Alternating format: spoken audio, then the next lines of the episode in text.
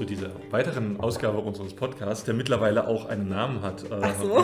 Ja, ich habe ihn tatsächlich Kreidestaub genannt. Ah. Erst war ich bei Lehrerzimmer, aber auf die Idee Lehrerzimmer kamen schon unglaublich viele. Warum Kreidestaub? Ich fand das so, äh, Te Also- Textbildschere, das ist was Digitales und äh, Kreidestaub ist was Analoges.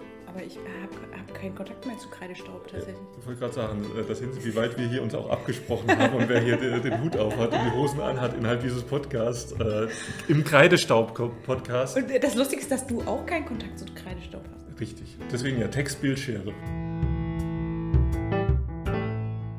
Äh, wir sind schon mittendrin. Wir reden heute über ein, ein weiteres Themenfeld, nämlich über den Themenbereich der Erziehung äh, in dieser Folge. Allerdings wird es jetzt ähm, gerade mit Blick auf diesen Themenbereich weniger um ähm, konkrete Professionsstandards gehen oder auch um Professionsstandards gehen, aber gerade um ein, um ein Feld, was tatsächlich weniger Beachtung findet, gerade im Bereich der auch universitären Ausbildung und mit Blick auf das Studienseminar. Ich weiß gar nicht, hat Erziehung da bei uns so eine große Rolle gespielt? Also gerade dieser Bereich. Es ging viel um das Unterrichten, es ging sehr viel um Beratungsprozesse, es ging auch um, gerade um sehr viel um Binnendifferenzierung und ähm, solche Aspekte. Schulrecht ist bei uns ausgefallen, also zumindest bei mir ist komplett durchgefallen. Und ansonsten, wenn man jetzt auf die ganzen äh, Kompetenzstandards geht, eher so ein- das, das Nischenfeld. Und das, stimmt, ja. ähm, hast du eine Idee, woran das liegen könnte? Nee, ich glaube, weiß ich nicht. Also gerade mit Blick auf die Studiengang- und Modulordnung ist Erziehen tatsächlich so ein Bereich, der... Doch, ich hatte es tatsächlich. Im Studium hatte ich das irgendwann mal. Weißt du noch, was dein Thema war? Nee. Naja, umso Aber ich besser... glaube, es ist einfach was, was automatisch läuft. Und deswegen mm, hält es keiner für nötig, da so drüber zu sprechen. ja, wahrscheinlich. Welche Rolle spielt denn generell bei dir Erziehung im Alltag? Also du bist ja vor allem mit, äh, hast du ja selber schon gesagt, mit älteren... Das wollte ich gerade sagen. Deswegen, Schülerinnen und Schüler. Ähm, das Lustige ist, wo ich da angefangen habe, dachte ich, ach, naja, du hast mit Erwachsenen zu tun, ne? da läuft vieles anders und so. Aber tatsächlich auch da, wenn jemand zu spät kommt, kriegt der, wenn er sich nicht entschuldigt, eine Ansage von mir. Also auch da musst du immer noch erziehen. Das hört tatsächlich nicht auf. Allein schon durch die Hierarchie-Ebene, die du ja immer drin hast. Okay. Welche Rolle spielt da bei dir der Tadel? Schade, das ist so ein altes Das Wort. ist wunderbar. Ich habe es gerade noch mal gelesen. Auch gerade die Literatur, die die Studierenden zu lesen haben, da standen so die verschiedenen Formen des, des Tadelns auf. Aber Echt? Das ja, ich tatsächlich. Es gibt tatsächlich noch so dieser ähm, äh, Fehlformen des Tadels, also dass man zum Beispiel nicht jemanden permanent tadeln soll, also mit einem permanenten Tadel äh, jemanden überziehen sollte, der also quasi nicht auf die aktuelle Situation gemünzt ist, sondern quasi jemanden auf Dauer ähm, tadelt oder was weiß ich, jemanden, der äh, seine ganze Persönlichkeit tadelt. Genau, hast das du- wollte ich, das wollte ich sagen. Das wollte ich gerade nochmal wiederholen. Das ist das Einzige, was mir dafür, dazu einfällt, dass man halt nicht sagt, was man tatsächlich auch von, von Lehrern hört, ist, du bist blöd Ja. oder bist du blöd oder sowas. Ne?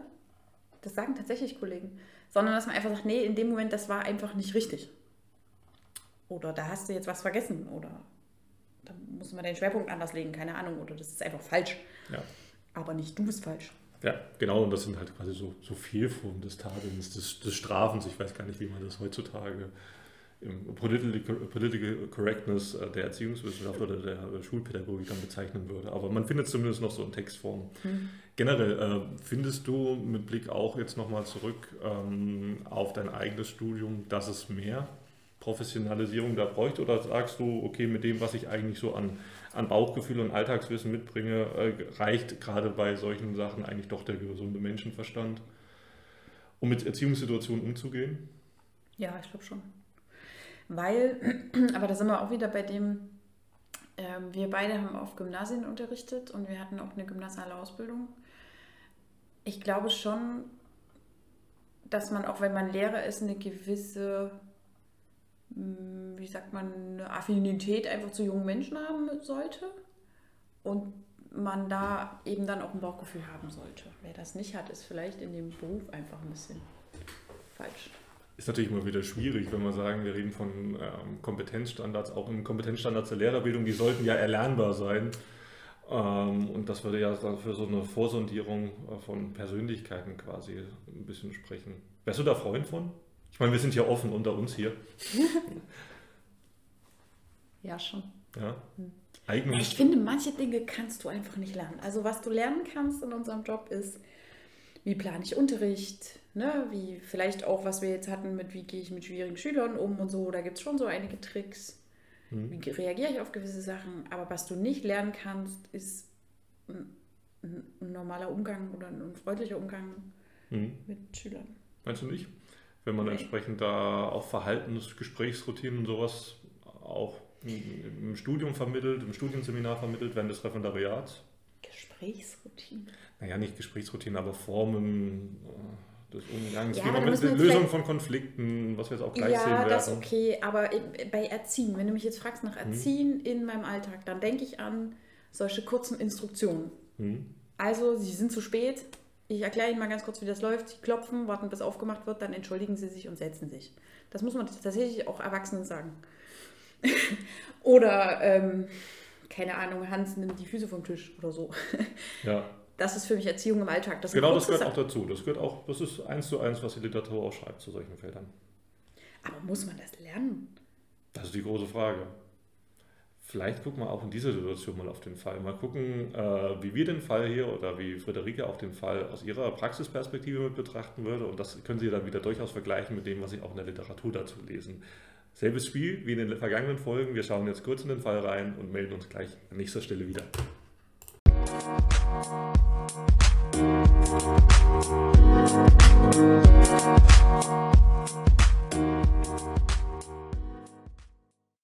Und was fällt dir auf? dass im Endeffekt das Problem sich von selber löst, weil der Lehrer sagt, ihr müsst euch überlegen, was ihr für eine Konsequenz da folgen lasst und müsst nochmal miteinander reden. Und dann sagt der Schüler, ja, okay, dann vertragen wir uns, weil sie überhaupt keine Lust mehr haben, darüber zu reden. Das heißt, ich würde hier wahrscheinlich sagen, lasst es die doch einfach untereinander klären. Weil ich meine, dass der Lehrer sich da jetzt eingemischt hat, hatte letztlich auch keinen Effekt. Ja. Wie, ist es denn bei dir im Unterricht? Na, also als erstes bin ich sehr froh, wenn ich das so lese, dass ich nicht mehr Klasse 5 und 6 habe. Na, ich habe dann auch oft gesagt, klär das unter euch. Also bei so einer Situation, der hat meinen Hausschuh in den Restmüll geschmissen. Dann hätte ich Thorsten wahrscheinlich gesagt, pass mal auf, ein Hausschuh gehört nicht in den Restmüll und dann ist gut. Ja, ich habe mal gelernt, dass Arbeit mit Ironie in Klasse 5 und 6 nicht funktioniert. Wieso ist ja keine Ironie, ein, ein Hausschuh Naja. gehört nicht in den Restmüll. Ja, die vier Seiten oder fünf Seiten einer Nachricht, das ist dann die informationsbezogene Seite. Ja, die, die, die, die tatsächlich im Vordergrund stellen. Also hier, pass mal auf, Thorsten, das ist nicht dein Hausschuh. Mit deinem Hausschuh kannst du machen, was du willst. Aber äh, den Hausschuh von anderen lässt du bitte in Ruhe. Punkt. Dann weiß der, der Schüler, der hat was falsch gemacht und das ist ja jetzt auch kein Riesending. Weil anscheinend ist die Schülerin jetzt auch nicht zu Tränen gerührt. Kannst du verstehen, warum der Lehrer in der Situation dann doch äh, eigentlich ein größeres Fass aufmacht, als du es an der Stelle machen würdest? Na, seine Ausgangsfrage, äh, seine Ausgangsaussage ist ja, ihr seid zu laut. Hm. Und das ist ja wahrscheinlich auch der Grund, warum er hingeht. Mhm. Und dann entspannt sich diese ganze. Genau. Und da hätte ich wahrscheinlich, in, also wenn, wenn mir jetzt aufgefallen wäre, da ist eine Gruppe zu laut und dann sagt mir jemand, Thorsten hat mein Hausschuh in den Restmüll geschmissen, hätte ich gesagt, Thorsten, das ist nicht dein Hausschuh, der kommt nicht in den Restmüll, lass bitte den Hausschuh in Ruhe und jetzt macht er weiter. Ende der Kiste. Ende. Aber kannst du trotzdem nochmal die Nachfrage, kannst du, kannst du es nachvollziehen, warum er es dann doch breiter macht als.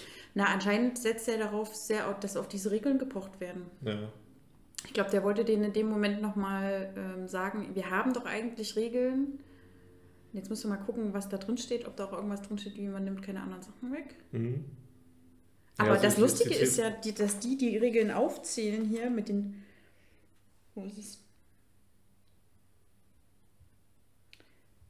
Äh, Die zählen ja hier irgendwo die Regeln auf und da ist ja überhaupt keine passende dabei, ne? Die zumindest auf die Situation mit passt, ja. Ja, das heißt, die, die, die, haben, die, die Kids haben überhaupt keine Verbindung zwischen der Situation und den Regeln.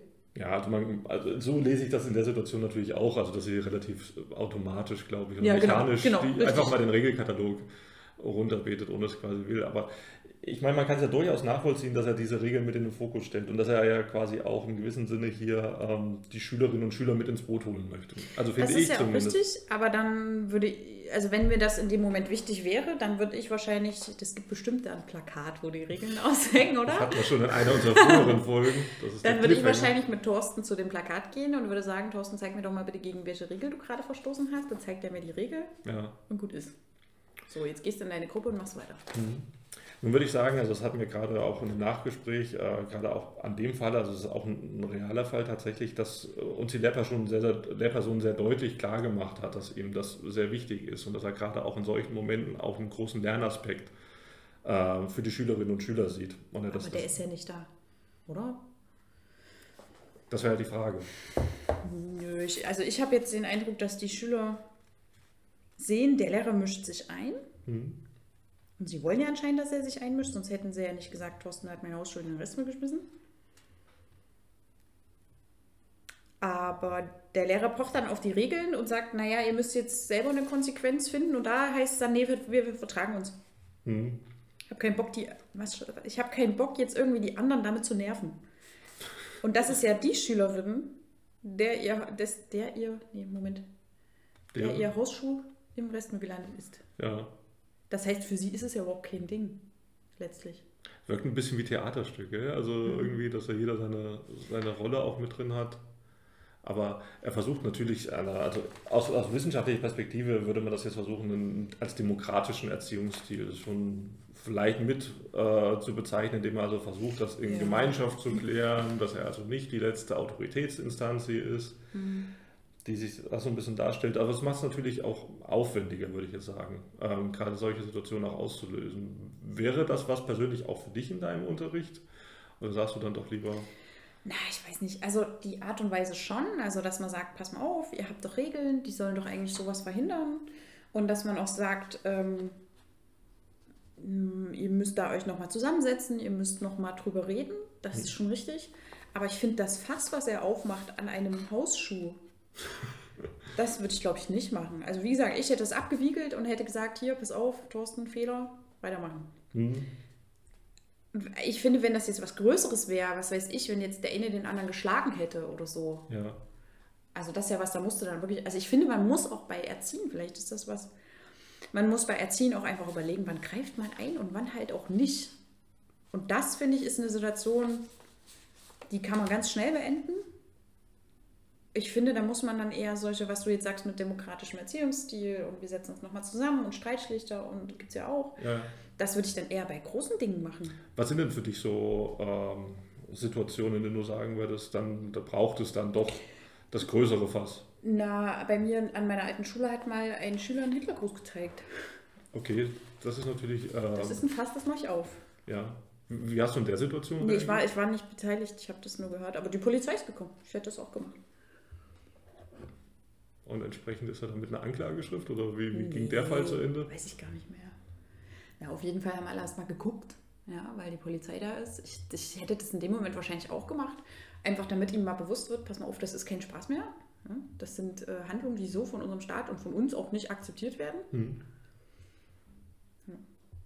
Also das ist was, wo ich ein Fass aufmache, aber bei Hm. einem Hausschuh nicht. Okay. Oder Ja. bei Gewalt, glaube ich, würde ich. ja. Also wenn der eine den anderen wirklich schlägt oder so. Hm. Oder wenn es zu irgendwelchen, keine Ahnung, rassistischen, antisemitischen Sachen kommt. Hm. Es gibt ja auch die, das genaue Gegenteil, also äh, Lehrpersonen, die sehr, sehr laissez-faire auch mit solchen Situationen umgehen und sich auch den, den Kindern oder den, also hier in dem Fall den Kindern, aber auch den Jugendlichen mal in gewissem Sinne auch äh, diese alleine lassen. Bei solchen Situationen, würdest du das manchmal auch für angebrachter Ja. halten, als ständig zu intervenieren? Gerade bei so einem Fall. Warum? Na, ich weiß nicht, also ich finde, es ist was anderes, wenn die Schüler jetzt, Schülerin jetzt da gesessen hätte und geheult hätte. Hm. Und zum Lehrer gekommen wäre und gesagt, Thorsten hat meinen Hausschuh und so weiter, ne? Dann finde ich, ist das was anderes. Dann wäre sie persönlicher betroffen und dann ist es meine Rolle, ihr zu helfen. Ja. Weil sie in dem Moment die Schwache ist und da irgendjemand sich über sie erhoben hat. Hm. Dann ist meine Rolle, das wieder klarzustellen. Dann hätte ich mit den Thorsten Rand zitiert und so und hätte auch mit denen so gesprochen. Also vielleicht jetzt ein bisschen instruktiver, aber, Ja. aber ich finde hier, Also es ist ja auch eine Unterrichtssituation. Also ich glaube gerade... Genau, also, weil es eine Unterrichtssituation ist, hätte ich gesagt, pass mal auf, wenn euch das so sehr stört, dann kommt er danach nochmal zu mir und wir quatschen nochmal, aber jetzt macht er bitte euren Job. Mhm. Wie ist das außerhalb von, also in außerunterrichtlichen Situationen, also bei Pausenaufsichten bei dir? Äh, Sie sehen es jetzt nicht, aber Fritzi ja. hat gerade mal kurz die Augen verdreht. Ist das, dann, das sind ja eigentlich die gehassten Situationen, weil wahrscheinlich da eher der Erziehungsfokus im Vordergrund steht. Und man ja, ich finde, man muss halt irgendwie gucken, ich meine, die sind jetzt fünfte, sechste Klasse, dass die auch gewisse Konflikte einfach mal untereinander klären können. Hm. Also ich finde es halt auch nicht gut, sich überall einzumischen. Wie gesagt, wenn einer heult, wenn einer verletzt wird und so, sind das andere Dinge. Ja. Aber bei so Kleinigkeiten, also es kommt ja auch oft vor, dass du auf dem Pausenhof stehst und dann kommt jemand zu dir und sagt zum Beispiel, Thorsten hat mein Hausschuh in den Restmüll geschmissen.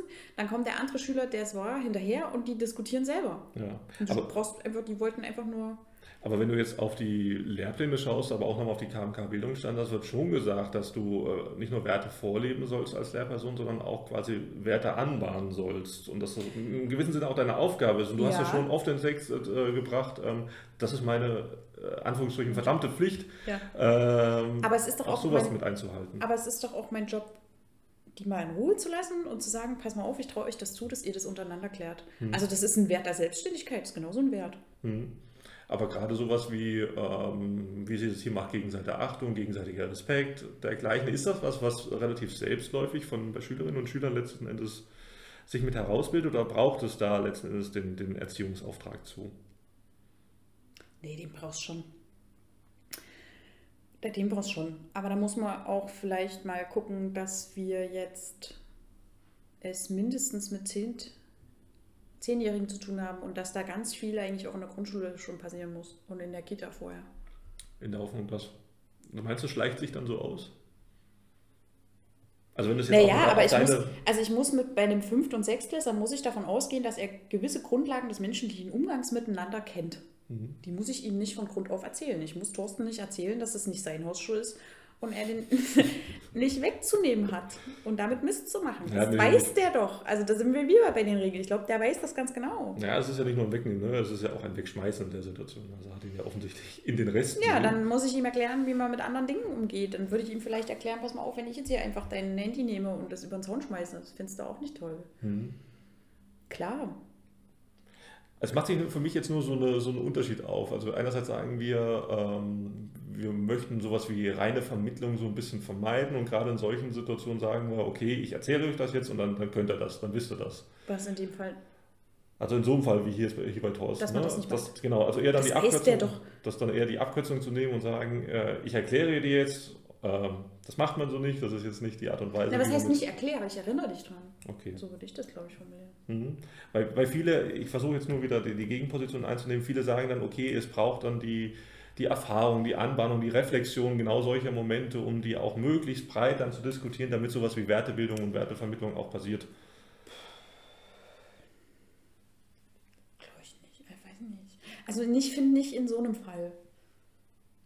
Also ich finde, wenn irgendwas Krasses passiert, äh, ja. wenn jetzt zum Beispiel Gewalt oder so, dann muss ich die ähm, zu zweit in einen ruhigen Raum setzen und muss mit denen das reflektieren, was da passiert ist. Da gebe ich dir vollkommen recht. Mhm. Und dann muss auch eine Konsequenz folgen. Aber ich finde, bei so einem Fall, Thorsten weiß, dass, dass man das nicht macht. Ja. Der könnte mir bestimmt auf dem tollen Regelplakat das, die Regel zeigen, gegen die das verstößt. Ja. Dann müsste ich ihn vielleicht eher mal fragen, warum hast du das gemacht? Und das macht ja der Lehrer auch. Mhm. Hier. Warum hast du es gemacht? Und dann geht ja und der und der und der hat angefangen. Und da muss ich dann sagen, da bin ich raus, weil ich war einfach nicht dabei. Ja. Da würde ich einfach sagen, pass auf, Thorsten, geh jetzt bitte in den Müll, gib ihr den Schuh zurück, guck, dass der sauber ist. Ja. Und dann geht ihr bitte auseinander. Ja. In der Hoffnung, dass ich das. Ja, der, der Fall löst sich ja jetzt ähm, ja. auf die Art und Weise auf, wie wir es jetzt hier sehen. Ne? Also, wie wir auch schon relativ festgestellt haben, weil einfach wahrscheinlich ein Großteil der beteiligten Akteure die haben keine Lust. Keine, keine Für die ist das nicht bedeutsam genug. Und deswegen kann ich doch. Also, ich finde die Konsequenz, wenn ich das immer so mache, bei jedem kleinen. Ja bei jedem kleinen Konflikt sofort dazwischen gehe und sage jetzt hier, äh, wir müssen jetzt aber darüber reden, dann finde ich, führt es ja vielleicht auch langfristig dazu, dass die Schüler irgendwann sagen, wenn sie mal ein richtiges Problem haben, oh nee, wenn wir jetzt zu dem gehen und dem das sagen, dann müssen wir wieder ewig reden. weißt du, was ich meine? Ja, ich überlege nur, ob das nicht auch ein positiver Effekt ist. Nee, da siehst du doch die. Guck mal, der sagt doch, ja, ihr müsst noch euch überlegen, was da für eine Konsequenz war. Und die sagen, nee, der vertragen wir uns lieber. Wir haben keinen Bock. ja, ja, das meine ich ja. Wir haben, uns schon, wir haben uns schon zehnmal vertragen, sagt er ja. Auf Deutsch, lass uns bitte in Ruhe, Lehrer. Wir haben es geklärt. Ja. Aber vielleicht, ich überlege nur, ob das vielleicht auch genau dieser Aspekt dieser, dieser Erziehung und Sozialisation in, in dessen, genau dessen Unterricht dann ist, wenn sie dann sagen, okay, wir haben das schon zehnmal geklärt, dann brauchen wir das dann halt nicht nochmal machen. Anstatt man sich dann entsprechend nur vorne hinstellt und das dann als Lehrperson erklärt. Also ich versuche das so ein bisschen gegeneinander auszuwichten. Also klar, es ist situationsspezifisch und situationsabhängig. Und man muss wahrscheinlich auch solche Erziehungsstile sehr mhm. adaptiv irgendwie anwenden. Also wie du schon richtig sagst, äh, es gibt Situationen, in denen es vielleicht einen eher autoritäreren oder autoritativen äh, Erziehungsstil benötigt, um, um Wertebildung zu betreiben und auf der anderen Seite doch auch die Situation. Ich weiß nicht, ob es. Ich würde dafür plädieren, dass man überlegt, muss ich mich da jetzt wirklich einschalten oder kriegen die das vielleicht auch von alleine hin? Das heißt ja nicht, dass ich weggucke, sondern dass ich es beobachte. Mhm. Dass ich einfach beobachte, kriegen die das jetzt alleine hin? Gehen die im Guten auseinander? Ja. Und dann ist schön, weil es ist ja auch eine Fähigkeit, Konflikte selbst lösen zu können. Ja. Oder gehen die sich jetzt gleich an die Gurgel, dann muss ich dazwischen gehen. Wie nimmst du solche Situationen wahr überhaupt im Unterricht? Das ist jetzt eher nochmal eine Frage Richtung Klassenführung, Klassenmanagement, dass man so einen allgegenwärtigen Blick überhaupt hat. Also ich stelle mir gerade vor, wenn es zu solchen Situationen wie in diesen hier kommt, wo verschiedene Gruppen auch miteinander arbeiten, ist es schon sehr, sehr schwierig, auch den Überblick zu behalten. Mhm. Oder kriegst du das irgendwie hin? Ja, das ist ein Ideal, was du immer anstrebst, aber nie erreichst ja. und trotzdem versuchst. Aber wie kriegst du es hin? Also hast du einfach den, ja, den Blick dafür? Naja, du versuchst halt allgegenwärtig zu sein. Du, du gehst halt rum und hilfst und, und musst halt gleichzeitig bei den anderen auch gucken. Das ist, weiß ich nicht. Dann weißt du irgendwie, wo, wo Thorsten gerade den Hausschuh schwingt. Ja, du hörst ja auch, wo es laut wird. Ja, klar. Genau. Gut, okay. Mehr kann ich, ich dir leider nicht sagen. Nein, das äh, Nur, dass ich froh bin, es nicht mehr mit so kleinen Schülern zu ja, aus der Situation können sich dann die Studierenden nicht ganz so frei nee. rausmanövrieren. Die müssen sich. Äh, ja, ich musste ja auch durch. Ja, es hat ja nichts mit, mit Durchmanövrieren zu tun. Wir wollen mal gucken, wie auch die Literatur letzten Endes äh, genau dazu steht. Hier war jetzt nochmal die Perspektive gerade mit Blick auf die Praxis. Und wir hören uns dann in einer der nächsten Folgen dann auch wieder. Ähm, bis dahin, machen Sie es gut, schöne Woche.